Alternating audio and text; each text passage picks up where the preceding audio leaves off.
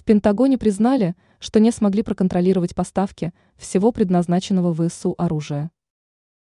Министерству обороны США не удалось должным образом проконтролировать доставку всех переданных вооружений на территорию Украины. У Пентагона нет точных данных, что все оружие, отправленное Киеву, было использовано по назначению. В ведомстве отметили, что, например, в июне 2023 не провели в срок инвентаризацию военного оборудования на сумму свыше миллиарда долларов, передает ТАСС. В Минобороны США указали, что подобные просчеты увеличивают вероятного попадания оружия в третьи руки. Таким образом, в Пентагоне признали, что вооружение могло быть перепродано и использовано в другом конфликте.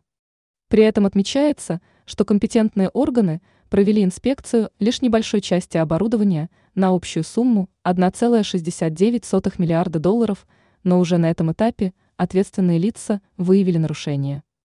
Ранее стало известно, что США пытаются давить на другие страны Запада для изъятия активов РФ.